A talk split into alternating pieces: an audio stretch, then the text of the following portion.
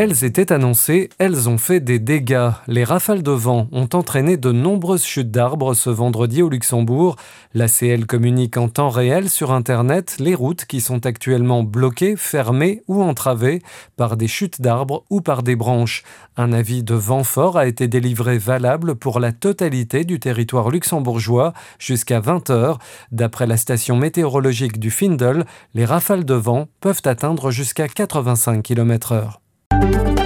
Un tournant dans la politique anti-Covid au Luxembourg. Ce vendredi, le ministère d'État a confirmé que l'avant-projet de loi portant modification sur les mesures de lutte contre le Covid-19 a été adopté.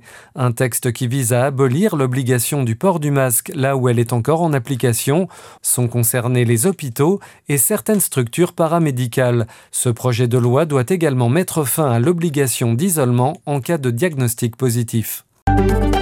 Le tunnel Micheville, bientôt fermé à la circulation. En raison du chantier visant à relier le tunnel et l'autoroute A4, il sera fermé pendant plusieurs semaines dans les deux sens. Le début du chantier est prévu pour le samedi 18 mars à 20h et son terme est programmé le 29 mai. Le trafic sera interrompu pendant toute cette période en direction d'Audintiche en France, mais également vers le Luxembourg. Des déviations seront mises en place. Suspense pour les restaurateurs du Grand-Duché. Dix mois après une édition 2022 qui a laissé des traces au Luxembourg, le nouveau guide Michelin Belux sera dévoilé ce lundi 13 mars à Mons en Belgique. Pour l'instant, le seul restaurant deux étoiles du pays est l'établissement Ma Langue Souris à Moutfort. Le Grand-Duché compte par ailleurs sept restaurants classés une étoile par le guide le tireur s'est attaqué à son ancienne communauté. Un ancien membre des témoins de Jéhovah a tué six personnes dans son ancienne communauté à Hambourg en Allemagne, avec laquelle il était en conflit avant de se donner la mort.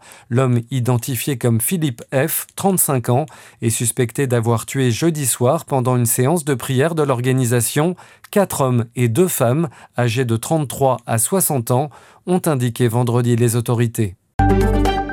Moscou dénonce une tentative de coup d'État occidental. C'est ainsi que la Russie a présenté les manifestations massives en Géorgie qui ont contraint le gouvernement à abandonner un projet de loi comparé par ses détracteurs à une législation russe répressive.